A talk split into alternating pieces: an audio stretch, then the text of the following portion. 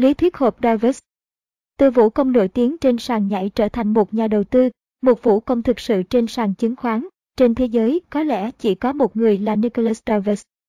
Không coi đầu cơ là nghề mà lại trở thành nhà đầu cơ trứ danh, không từ sàn chứng khoán mà từ vũ trường viết nên luận thuyết đầu cơ riêng, không coi thế giới đầu cơ là sân chơi mà chỉ là nơi thử nghiệm kinh nghiệm thực tiễn từ một sân chơi khác, không bằng cao, học rộng về tài chính và tiền tệ mà vẫn được coi là thần tượng trong cư dân của thế giới đầu cơ. Nhà đầu cơ có 102 này là Nicholas Davis, với biệt danh cũng có 102 là vũ công trên sàn chứng khoán. Sự tình cơ của số phận Nicholas Davis là người Hungary, sinh năm 1920, theo học kinh tế và xã hội học ở trường đại học tổng hợp Budapest, trước khi chạy trốn phát xít Đức sang Thổ Nhĩ Kỳ năm 1943 và rồi di cư sang Mỹ năm 1951. Học hành vậy thôi, nhưng đâu có được đến đầu đến đũa cho nên nghề nghiệp chính của Davis là vũ công, chỗ làm việc chính của Davis là vũ trường. Trong thập kỷ 50 của thế kỷ trước, Nicholas Davis là vũ công nổi tiếng nhất trên tất cả các vũ trường ở New York. Công việc ấy đem lại cho Davis những đồng tiền đầu tiên, nhưng nghề này không giúp Davis trở nên giàu có. Khán giả hoan nghênh và ngợi ca vũ công Nicholas Davis về tài nghệ của anh, nhưng cũng chỉ đến như vậy. Sự khâm phục và nể trọng dấu ấn riêng và danh tiếng lưu truyền hậu thế lại được Davis gây dựng từ sàn chứng khoán, chứ không phải từ vũ trường, và tất cả được bắt đầu bằng một sự tình cờ. Năm 1952, chủ một vũ trường đêm ở thành phố Toronto, Canada, gợi ý trả thù lao cho Davis không phải bằng tiền, mà bằng cổ phiếu của một công ty xây dựng gần như không ai biết đến tên là Brilliant. Davis không chấp nhận kiểu trả thù lao này, nhưng để tỏ thiện chí với người chủ vũ trường, nên đã mua lại số cổ phiếu với giá 3.000 đô la Mỹ và gần như quên lãng chúng. Một thời gian sau, khi tình cờ xem lại giá trị số cổ phiếu này, Ives ngạc nhiên nhận thấy giá trị của chúng đã tăng gấp 3 lần, có thể may hơn khôn, có thể chỉ là một trường hợp ngoại lệ riêng lẻ. Nhưng điều chắc chắn là Davis đã có được nhận thức mới về kiếm tiền bằng đầu cơ chứng khoán. Nếu kiếm tiền bằng cách ấy dễ như vậy, thì sao lại không làm? Đầu cơ chỉ là nghề phụ, trình diễn vũ điệu vẫn là nghề chính. Như vậy, chỉ có lợi, chứ không bị thiệt.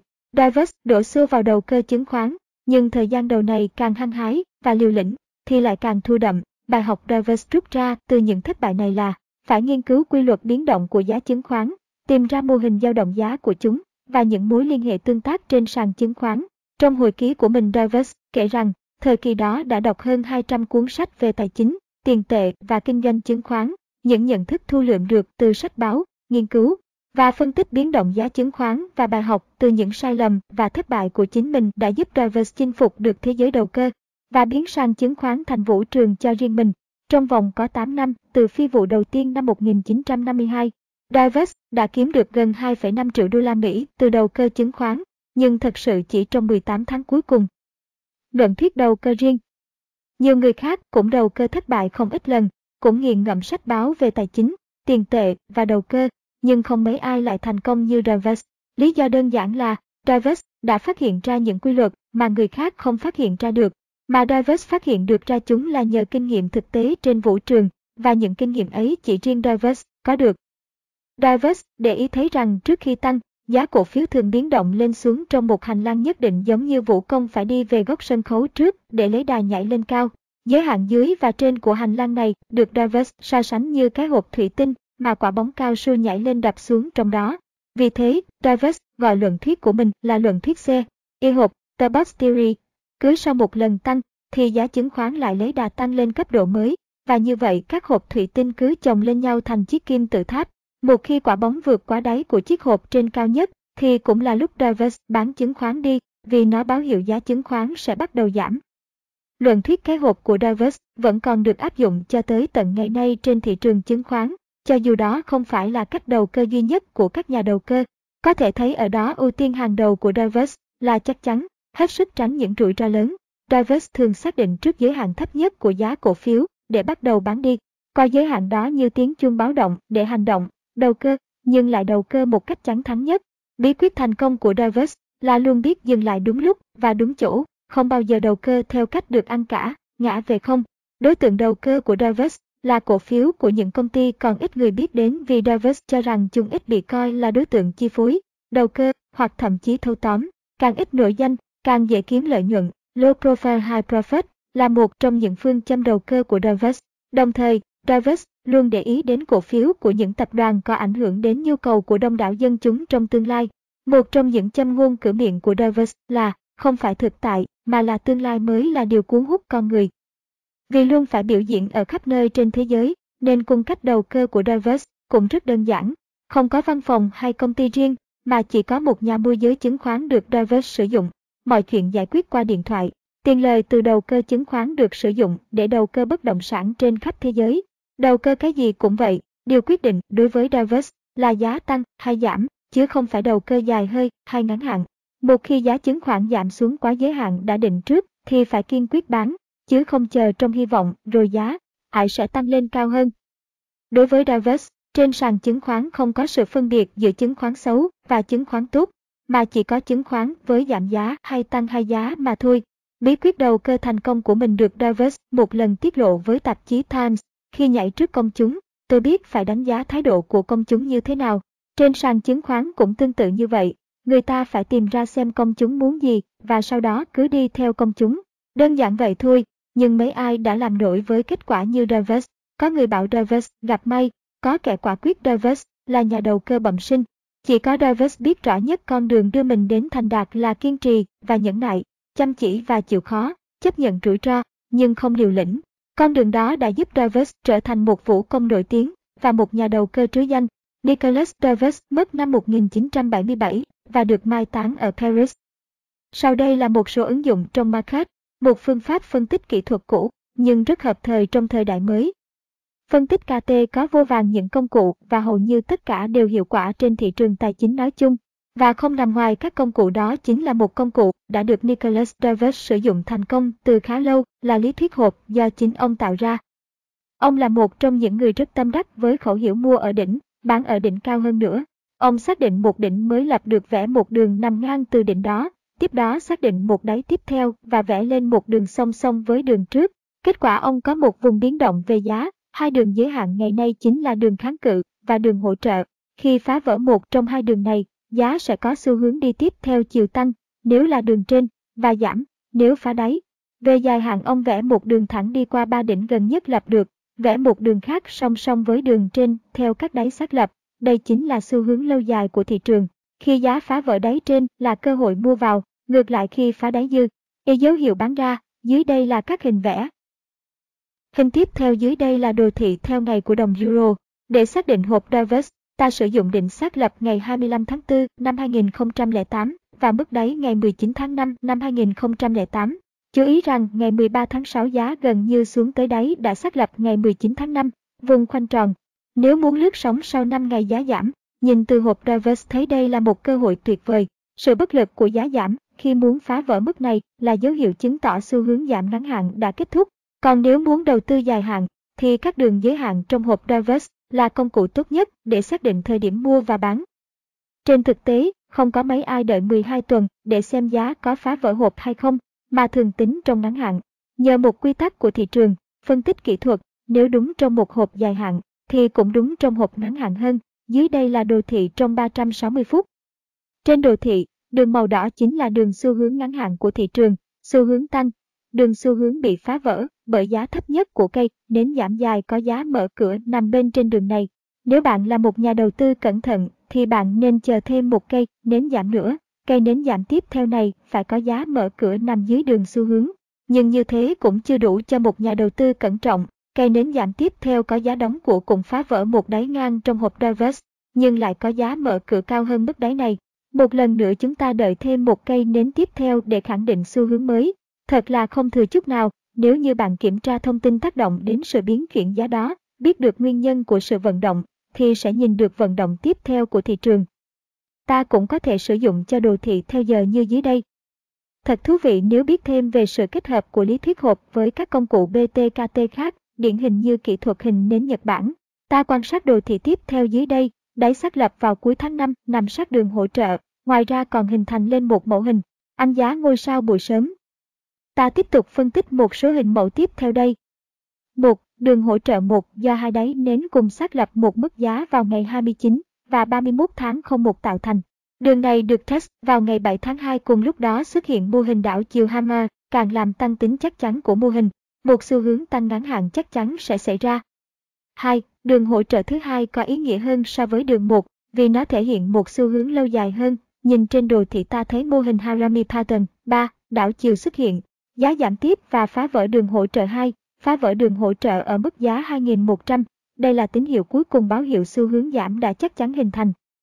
Hình mẫu tiếp theo. Trên hình vẽ ta vẽ được hai hộp Davis như trên, với mô hình tia sáng từ trong đám mây, 1, cộng với mức hỗ trợ đường A cho thấy giá không thể phá vỡ tru ca mức kháng cự này, một xu hướng tăng giá ngắn hạn có khả năng rất cao. Tiếp theo nhìn lên mẫu hình 2, người phu xe, với sự xuất hiện của mẫu hình 2 cộng với năm sát mức kháng cự bằng và GT, một xu hướng giảm là điều khó tránh khỏi. Xem hộp thứ hai. Trên đường beta thấy xuất hiện hai mô hình đảo chiều là Shooting Star, sao băng 3 và người đàn ông trao cổ 4, cộng thêm ở sát mức kháng cự B bằng và GT. Một xu hướng giảm giá là điều không thể tránh khỏi. Xu hướng giảm này còn phá vỡ mức hỗ trợ trong hộp Dover bằng và GT. Xu hướng giảm là trầm trọng, cần phải hành động kịp thời. Mẫu hình cuối cùng. Ta thấy rõ hộp travers thu được ở trên, ta sẽ phân tích từng giai đoạn một. Mẫu hình 1 là mẫu hình hấp thụ giảm giá không được lý tưởng cho lắm. Nó gồm một cây nến trắng dài và một cây nến đen dài sau đó, cây nến đen phải hoàn toàn bao phủ cây nến trắng. Nhưng nếu ta xét một cách tổng quan ta sẽ thấy vị trí mẫu hình này xuất hiện nằm ngay sát mốc kháng cự bằng và GT, sự giảm giá là khó tránh khỏi.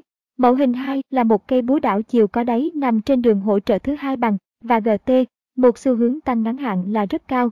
Mẫu hình 3 gồm có một ngôi sao băng cộng một mẫu hình người đàn. Anh treo cổ cộng một cây nến đen dài sau đó, đặc biệt sự tổ hợp của ba cây nến cho ta một mẫu hình ngôi sao giảm giá. Tuy là một ngôi sao giảm giá không lý tưởng, nhưng nằm trong tổ hợp các dữ kiện trên và cộng thêm một yếu tố rất quan trọng nữa là nó nằm trên mức kháng cự của mua mình hộp bằng và GT. Giá quay đầu giảm là điều không thể bàn cãi. Tóm lại đây chỉ là một số ví dụ do tôi tự tìm trên mạng, tự dịch, một số chỗ tự phân tích cho mọi người tìm hiểu. Kiến thức BTKT thật vô cùng phong phú đòi hỏi nhiều thời gian nghiên cứu và nghiền ngẫm. Tặng mọi người một câu cuộc sống là những sự cố gắng và cố gắng. Chúc mọi người thành công. Nếu có chỗ nào viết không đúng xin mọi người hồi âm theo địa chỉ hòm thư HOANG của UAN10383A cộng IAHOO.com. Xin cảm ơn mọi người. Sau đây là một bài ngắn gọn về lướt sóng kiểu Nicholas Davis. Ngày nay, những nhà đầu tư lướt sóng có thể hơn hẳn Davis về mức độ táo bạo, họ lướt sóng ngay trong ngày, hình thành trường phái day trading. Nhưng từ những năm 1950, Davis đã rất thành công với kiểu lướt sóng rất căn cơ, dựa vào các công cụ lệnh rất đa dạng của thị trường chứng khoán, TTCK, Mỹ. Trường phái kỹ thuật Davis là một trong những người khai sinh ra trường phái phân tích kỹ thuật, không bao giờ có cổ phiếu tốt hoặc xấu, mà chỉ có cổ phiếu tăng giá hay giảm giá mà thôi. Phát biểu này cho thấy Davis chú ý đến các yếu tố kỹ thuật hơn là các yếu tố cơ bản của cổ phiếu. Tuy nhiên, trong các yếu tố kỹ thuật, ông chỉ quan tâm tới giá và khối lượng giao dịch. Trong một trả lời phỏng vấn hiếm hoi, và dường như là duy nhất, vào năm 1975, ông đã làm người ta ngạc nhiên khi cho rằng những mô hình kỹ thuật phức tạp, những sóng Elliott, những Fibonacci chẳng có mấy giá trị. Ông cho rằng nhà đầu tư không cần bỏ công đi tìm những thứ gọi là bí mật cao siêu của thị trường, vì thực tế là chẳng có bí mật nào cả. Davis quan niệm thị trường chứng khoán như một con người, mà hai trạng thái tình cảm luôn chi phối là lòng tham và nỗi sợ hãi, bằng việc theo dõi giá và khối lượng gia, dịch, có thể phát hiện ra những cơ hội đầu tư tuyệt vời. Lý thuyết hộp Davis nhận thấy rằng, trong một khoảng thời gian nào đó, giá của một cổ phiếu biến thiên trong một biên độ nhất định, cổ phiếu dao động giữa điểm giá cao nhất và điểm giá thấp nhất, tạo thành một chiếc hộp. Sự kết hợp giữa giá và khối lượng giao dịch tăng thúc đẩy sự tăng giá cổ phiếu, cổ phiếu sẽ dao động trong một biên độ mới, hình thành một chiếc hộp mới. Nếu các hộp tạo thành một cạnh xiên như cạnh kim tự tháp, có nghĩa là cổ phiếu đang trong xu thế tăng giá và Davis sẽ quan tâm đặc biệt. Tín hiệu mua vào xuất hiện khi giá tăng lên một mức mới, vượt đỉnh hộp, kết hợp với một khối lượng giao dịch tăng vọt. Nguyên tắc đầu tư của Davis có thể tóm tắt như sau. Không nghe những lời khuyên của người môi giới, tin đồn. Phát hiện những cổ phiếu có tiềm năng tăng giá mạnh. Theo dõi sát giá và khối lượng giao dịch, vẽ những chiếc hộp. Mua vào khi có tín hiệu từ những chiếc hộp. từ bảo hiểm bằng lệnh bán cắt lỗ với mức giá ngay dưới giá mua. Như vậy, thực tế Davis đã sử dụng trò chơi xác suất. Giả sử ông quyết định mua vào những thời điểm khác nhau năm loại cổ phiếu A, B, C, D, E, sau đó giá các cổ phiếu A, B, C, D giảm và phải bán ra từ những lệnh cắt lỗ tự động. Riêng cổ phiếu E tiếp tục tăng giá, sẽ được giữ lại, giá cổ phiếu E càng tăng thì Davis càng tăng thêm số lượng mua vào, kèm theo đó là nâng dần giá các lỗ sát bên dưới giá mua mới. Cuối cùng, khi Davis quyết định bán cổ phiếu E, thì lợi nhuận vượt xa khoản lỗ của các cổ phiếu A, B, C, D, vì đã được bán các lỗ từ rất sớm. Trên thực tế lý thuyết hộp sẽ giúp Davis mua được các cổ phiếu vào chu kỳ tăng giá và do đó tỷ lệ phải cắt lỗ sẽ không lớn đến mức 4 phần 5 cổ phiếu như ví dụ vừa nêu. Tôi chỉ hy vọng đúng được một nửa số lần. Travis từng nói về các quyết định đầu tư của ông như thế. Bằng phương pháp này, chỉ trong vòng 18 tháng, Travis đã kiếm hơn 2 triệu đô la Mỹ từ khoản đầu tư ban đầu 36.000 đô la Mỹ. Đó là vào TH. Y điểm cuối những năm 1950, số tiền này ngày nay tương đương gần 20 triệu đô la Mỹ, đưa tên tuổi ông trở thành một trong những nhà đầu tư huyền thoại của phố Wall. Theo người đô thị, 24 bài học giá trị trong giao dịch cổ phiếu từ thiên tài Nicholas Davis. 1. Không có cổ phiếu tốt hay xấu, có chỉ là cổ phiếu tăng giá và cổ phiếu sụt giảm giá và mức giá dựa trên luật cung và cầu của thị trường. 2. Bạn không bao giờ có lợi nhuận nếu không có người môi giới là lời khuyên tồi sẽ dẫn đến việc mua bán quá mức và làm giảm lợi nhuận của cổ phiếu đang tăng giá. 3. Tránh việc bán cổ phiếu đang tăng giá và giữ cổ phiếu đang giảm giá. 4. Có một phong cách trên thị trường là theo sau cổ phiếu dẫn dắt. Bạn sẽ tìm thấy thành công bằng cách lựa chọn ngành hoạt động tích cực nhất và nhóm ngành công nghiệp mạnh nhất và mua cổ phiếu dẫn đầu. 5. Sự kết hợp của giá cả và khối lượng tăng lên là chìa khóa để lựa chọn cổ phiếu. Tập trung thời gian của bạn trên các cổ phiếu dẫn dắt mới đang nổi lên với một chu kỳ thị trường mới. 6. Dự đoán tăng trưởng hơn là bản thân sự tăng trưởng dẫn đến lợi nhuận lớn trong cổ phiếu tăng trưởng bạn có để tìm ra những gì đám đông muốn và đi cùng với nó, bạn không thể chống lại đám đông. 7. Một trong những cách nhanh nhất để mất tiền trên thị trường là để lắng nghe người khác và tất cả cái gọi là ý kiến của các chuyên gia. Để thành công, bạn phải bỏ qua tất cả các ý kiến bên ngoài và các dự đoán, thực hiện theo chiến lược của riêng bạn. 8. Thiệt hại là học phí ở phố Wall, học hỏi từ các thiệt hại đó. 9. Bạn có thể mong là mình sai trong một nửa các quyết định của mình. Mục tiêu của bạn là mất càng ít càng tốt khi bạn là tôi không có cái tôi trong thị trường chứng khoán. Nếu tôi phạm một sai lầm, tôi thừa nhận nó ngay lập tức và nhận ra nhanh chóng. Nếu bạn có thể chơi roulette với sự đảm bảo rằng bất cứ khi nào bạn đặt cược đô la Mỹ 100, bạn có thể nhận được với đô la Mỹ 98, sẽ không gọi tỷ lệ cược là tốt. 10. Hầu hết những thất bại lớn của bạn sẽ đến từ ba điều. 1. Khi bạn từ bỏ các quy tắc của bạn. 2. Bạn trở nên quá tự tin. Và 3. Giao dịch trong tuyệt vọng khi không thành công. 11. Các nhà đầu cơ tìm kiếm những cơ hội tốt nhất. Để thực sự thành công, bạn phải chờ đợi đúng cơ hội khi nó thể hiện mình và điều này thường có nghĩa là không làm gì trong thời gian dài. 12. Thị trường này hoạt động theo cách của nó do người tham gia hành xử theo cách mà họ làm, không ai biết họ sẽ làm gì cho đến khi họ thực sự làm điều đó. 13. Nhà đầu tư dài hạn là những con bạc thực sự trên thị trường do hy vọng đời đời của họ là giữ cổ phiếu thua lỗ và mong sẽ tăng giá trở lại. 14. Rất khó khăn để có lợi nhuận ở phía bên short sell của thị trường so với bên đầu tư dài hạn. Cơ hội thành công tốt nhất cho bạn là đầu tư trong xu hướng tăng uptrend hoặc thị trường giá lên bull market. 15. Hầu hết, không phải tất cả cổ phiếu, sẽ theo xu hướng chung của thị trường để rèn luyện những cảm xúc của bạn. Hãy viết ra những lý do làm cho mỗi lần giao dịch. Khi bạn bị mất tiền hãy viết lại những gì bạn nghĩ góp phần cho sự thua lỗ, và sau đó nghiên cứu và thiết lập các quy tắc mới để tránh những sai lầm tương tự. Tập trung các kỹ năng giao dịch của bạn ở đỉnh cao của sự thành công của mình. Davis nắm giữ chỉ 5 đến 8 cổ phiếu một lúc mà trái ngược với những ngày trước đó của ông khi ông quá tích cực mua bán và có đến 30 cổ phiếu trong danh mục của mình. 16. Tránh đầu tư vào các cổ phiếu dẫn dắt trên đà giảm.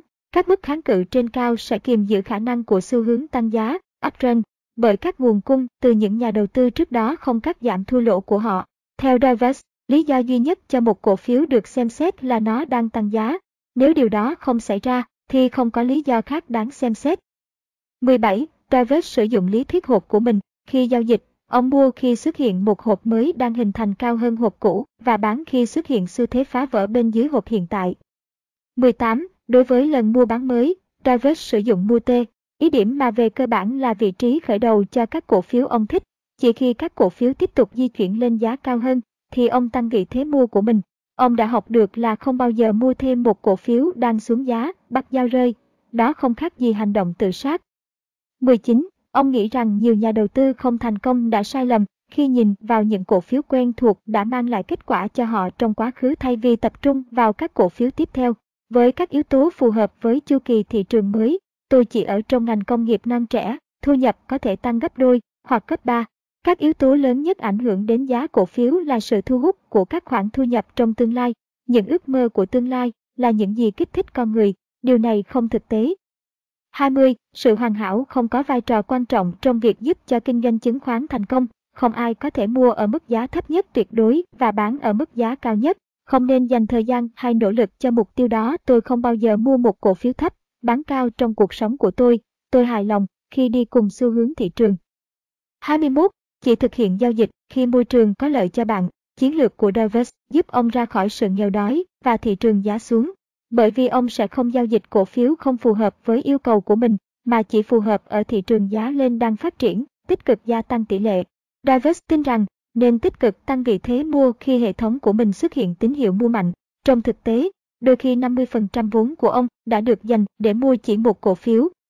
22. Trong khi phương pháp tiếp cận kinh doanh của ông là rất kỹ thuật, sau khi nghiên cứu những người chiến thắng của thị trường, ông hiểu sự liên quan của việc tìm kiếm cổ phiếu có nền tảng tài chính tốt. Cụ thể, Davis nghĩ rằng thu nhập và dự đoán thu nhập tăng thêm của cổ phiếu trong tương lai là rất quan trọng.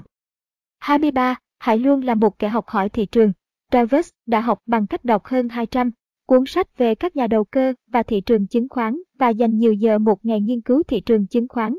Trong thực tế, cuốn sách của Gerald Lott và phương pháp tiếp cận từng là nguồn cảm hứng chính.